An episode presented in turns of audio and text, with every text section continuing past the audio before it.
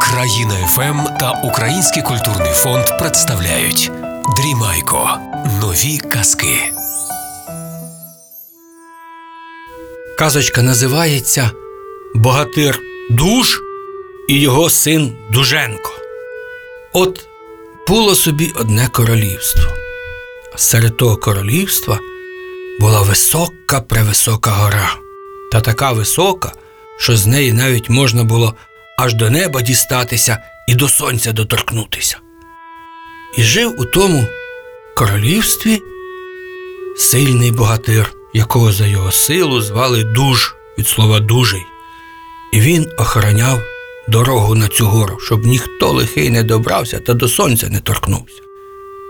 Коли це одного разу та добралися в те царство змії, стара зміїха і три змія сини. І по тому царству йдуть, всіх убивають, палять, нищать і до тої гори добираються.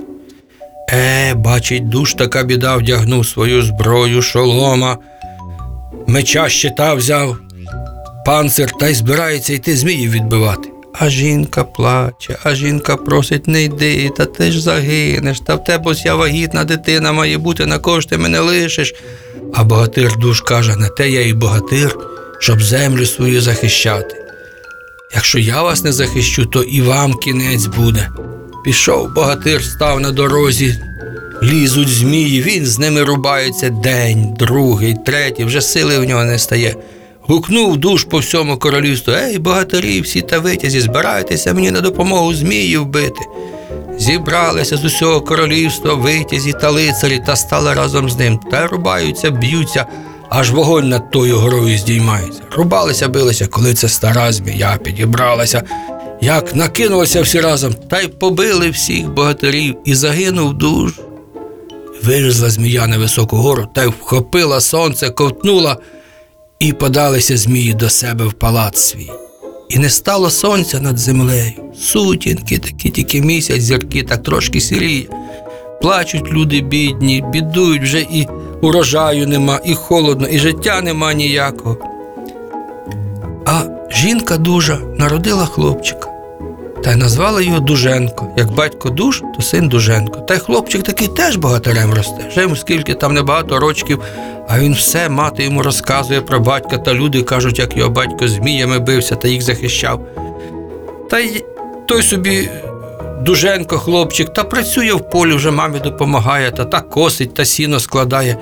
Та й наклав цілу купу сіна та й заліз на стіжок, та й трошки відпочити. Та й знаєте, як діти то співають, та й він собі співає. От я виросту, стану богатирем, як мій батько, та поб'ю зміїв проклятих, та випущу сонце, та таке співає далеко чути.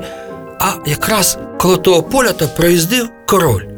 А король їздив по всьому королівству та шукав, чи нема де ще богатиря хоч одного, бо всіх змії повибили, вже в нього самого війська немає. Де ж ти богатирів знайдеш? Коли чує пісня така богатирська, та й став король та й гукає своїх слуг. Ану, біжіть, подивіться, хто там. Ті пішли вертаються, кажуть, хлопчик сидить та й так співає. Ану, пішли до нього. Приходить король та каже, ти чий? Хто це такий? А хлопець і не боїться, каже, я син богатиря дужа. Та як? каже король. А в нього син є. А як бачите, ваше величність, а як тебе звуть? А каже Дуженко. Ну, каже хлопче, король каже, а йди до мене богатирем. Я тебе всьому навчу, і зброю дам, та виростеш та зміїв будеш бити ворот. А хлопець каже: А я тільки мріяв про це, все життя хотів, як батько бути. Ну, пішли, каже король, до твоєї мами, та будемо просити, щоб тебе відпустила. Приходять, а вона короля побачила, зрозуміла, що каже, ваша величність, мене тільки лишилося на світі, що це мій синочок.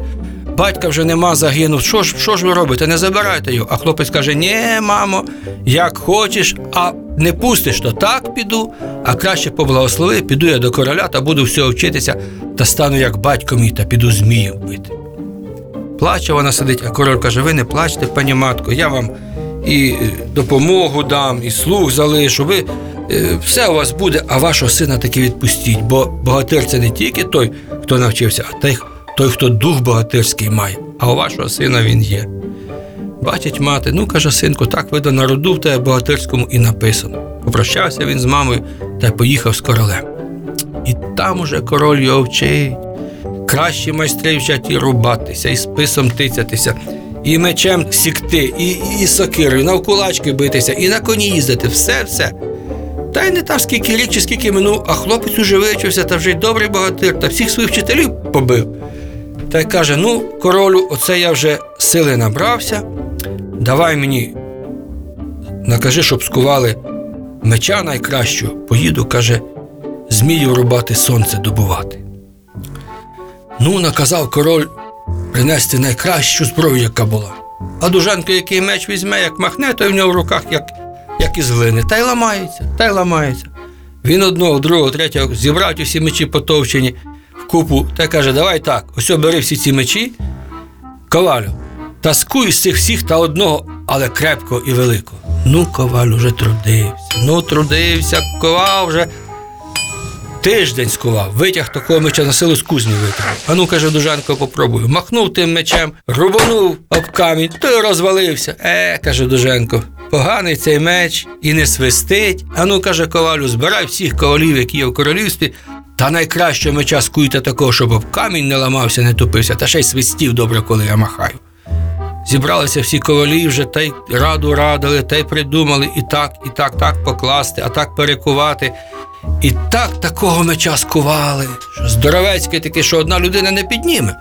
А Дуженко взяв, махнув, меч аж висвистує, вдарив в камінь і камінь розсік на дві половинки. О, каже, з цим мечем уже можна їхати змії вбити. Давай, каже, королю мені коня богатирського. Король каже, які хоч табуни, вибирай.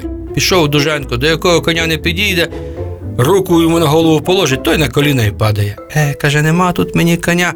Коли дивиться, а останній саме маленький лошачок такий ледве дибає. Підійшов до нього Дуженко, поклав на нього руку, а кінь тільки головою помахав. О, каже Дуженко, це буде мій кінь. Ну, каже, три дні годуйте його самим зерном щирим і три дні напувайте джерельною водою. А на третій день я його виведу в росах скупаю.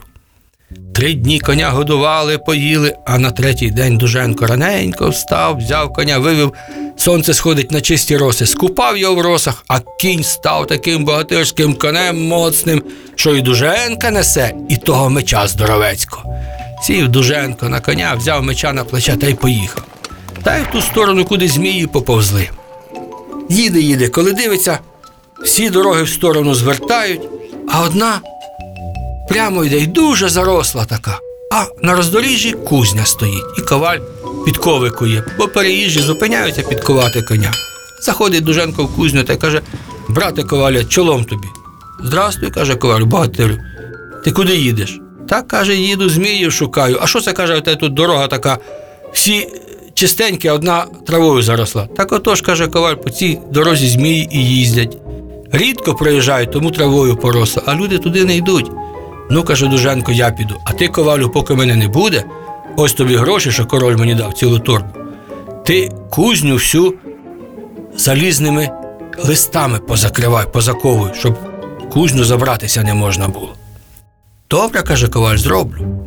Поїхав Дуженко та й приводить його дорога до урвища великого, через нього місток перекинути. Ну, каже, Дуженко, буду тут ночувати. Пустив коня пасти, сів під мостом. Коли це їде, змій з трьома головами. А кінь перед мостом став іти не хоче, спотикається. А змій каже: ти чого боїшся? Ха? Тільки богатиря дуже треба було боятися. Або його сина Дуженка. Але тут його, де він тут візьметься? А Дуженко вилазить, а ось він я тут, тебе чекаю. А, закричав Змій, меча свого вихопив, кинувся на Дуженка. Рубалися, рубалися, хлопець раз і стисав йому всі три голови.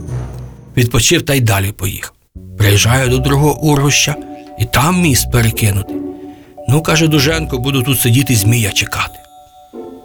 Чекає, чекає, коли це опівночі їде на коні змій шістьма головами. Кінь заїжджав, спіткнувся на місток іти не хоче. А Змій каже: ти що, боїшся когось? Хіба богатиря дуже треба боятися, так його вже немає. А син його Дуженко тут ніколи не з'явить. А Дуженко виходить, каже: А ось він я і є. Вихопив змій меча, кинувся на Дуженка, рубалися, билися.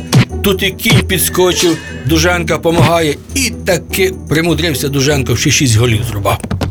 Перепочив добре та й далі їде. А тут третє урвище, міст перекинути, а на тому боці та палац змієвий стоїть. Ну, каже Дуженко, тут уже буду чекати третього змія. Чекає з конем, коли це суне змій з дванадцятьма головами. Кінь його заірджав перед мостом іти не хоче. А змій його на гайку впік каже: Ти що боїшся? Тільки одного богатиря дуже треба було боятися, та його вже нема, вже його забили, а син його Дуженко сюди і ворон кістки не занесе. А Дуженко виходить, каже, ворон не занесе, а добрий молодець сам прийде. А, каже Змій, я і батька твого не боявся, і тебе не боюся. Вихопив Змій меча свого, та й давай рубатися. Рубалися, рубалися, б'ється Дуженко, і кінь його б'ється, не може Змія перемогти. Одну голову зрубає, тут же нова виростає. Уже і стемніло, вже ранок настає, ніч минула, б'ються і б'ються, і сили вже ні в того, ні в того немає. Коли це пролітає сокіл над ними. А Змій побачив та й гукає: Ей, сокіл! Ану, принеси мені з отої криниці сильної води. Я богатиря уб'ю від тої сили, а тебе, сокол, якщо не принесеш, і тебе заб'ю, і дітей твоїх повибиваю всі гнізда, повитолочую. А Дужанко гукає, соколе, принеси мені цієї води. Я змія уб'ю, та й тобі ще й поклювати його дам. Шатнувся сокіл, бульк ту криницю, набрав води, в дзьобі несе, та й не до змія, а до Дуженка. Бризнув на нього тою водою. Силу Дуженко відчув собі велетенську, як махнув тим мечем, зразу всю голову одночасно і стесав. Упав змій і дух пустив.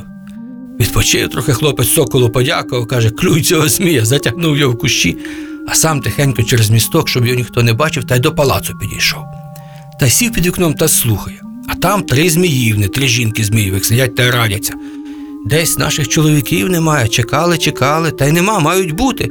Чи не біда, яка трапилась, чи не богатир на них який Дуженко напав, чи хто може.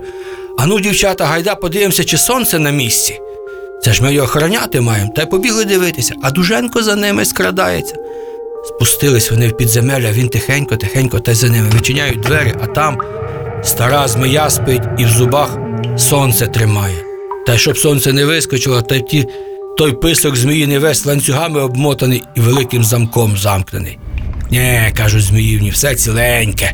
Вертаємося назад чоловіків виглядати. А Дуженко за дверима сховався. Побігли вони нагору, а він підійшов до того замка та руками такою, як глиною його зім'яв, розірвав, ланцюг розпутав, а сонце й вискочило. І через димар, та й нагору, нагору, та й пішло наверх. І як почало гріти та пекти всі зміїні палаци із зміями попалило. Вискочив Дуженко на коня та й додому їде. Коли це з підземелля стара змія вибирається, як глянула, що все і зміїне царство знищене, сонце на небі, заревіла, закричала і кинулась за Дуженком. Ратяко роззявило, тот вхопить. Хлопець тікає, змія за ним летить. Добігає хлопець до моста, вона за ним, до другого, до третього, отот дожене. Коли це кузня стоїть, і коваль якраз їй залізом останні залізні двері приладнав.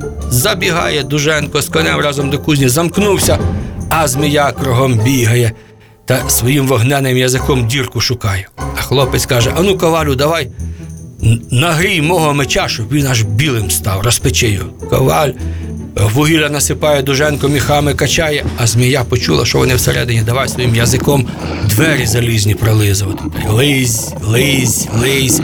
Та й така в неї щілинка та більша та більша, а меч уже червоний, а змія все ближче, а меч уже малиновий та вже жовтий. А змія пролизала двері, голову запхала, а меч аж білий став. Хопив тоді Дуженко розпеченого меча та й змію прямо коло дверей голову і щесав.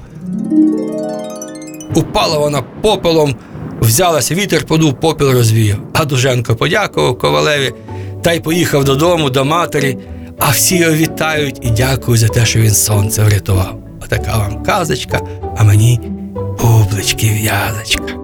Лишайтеся здорові!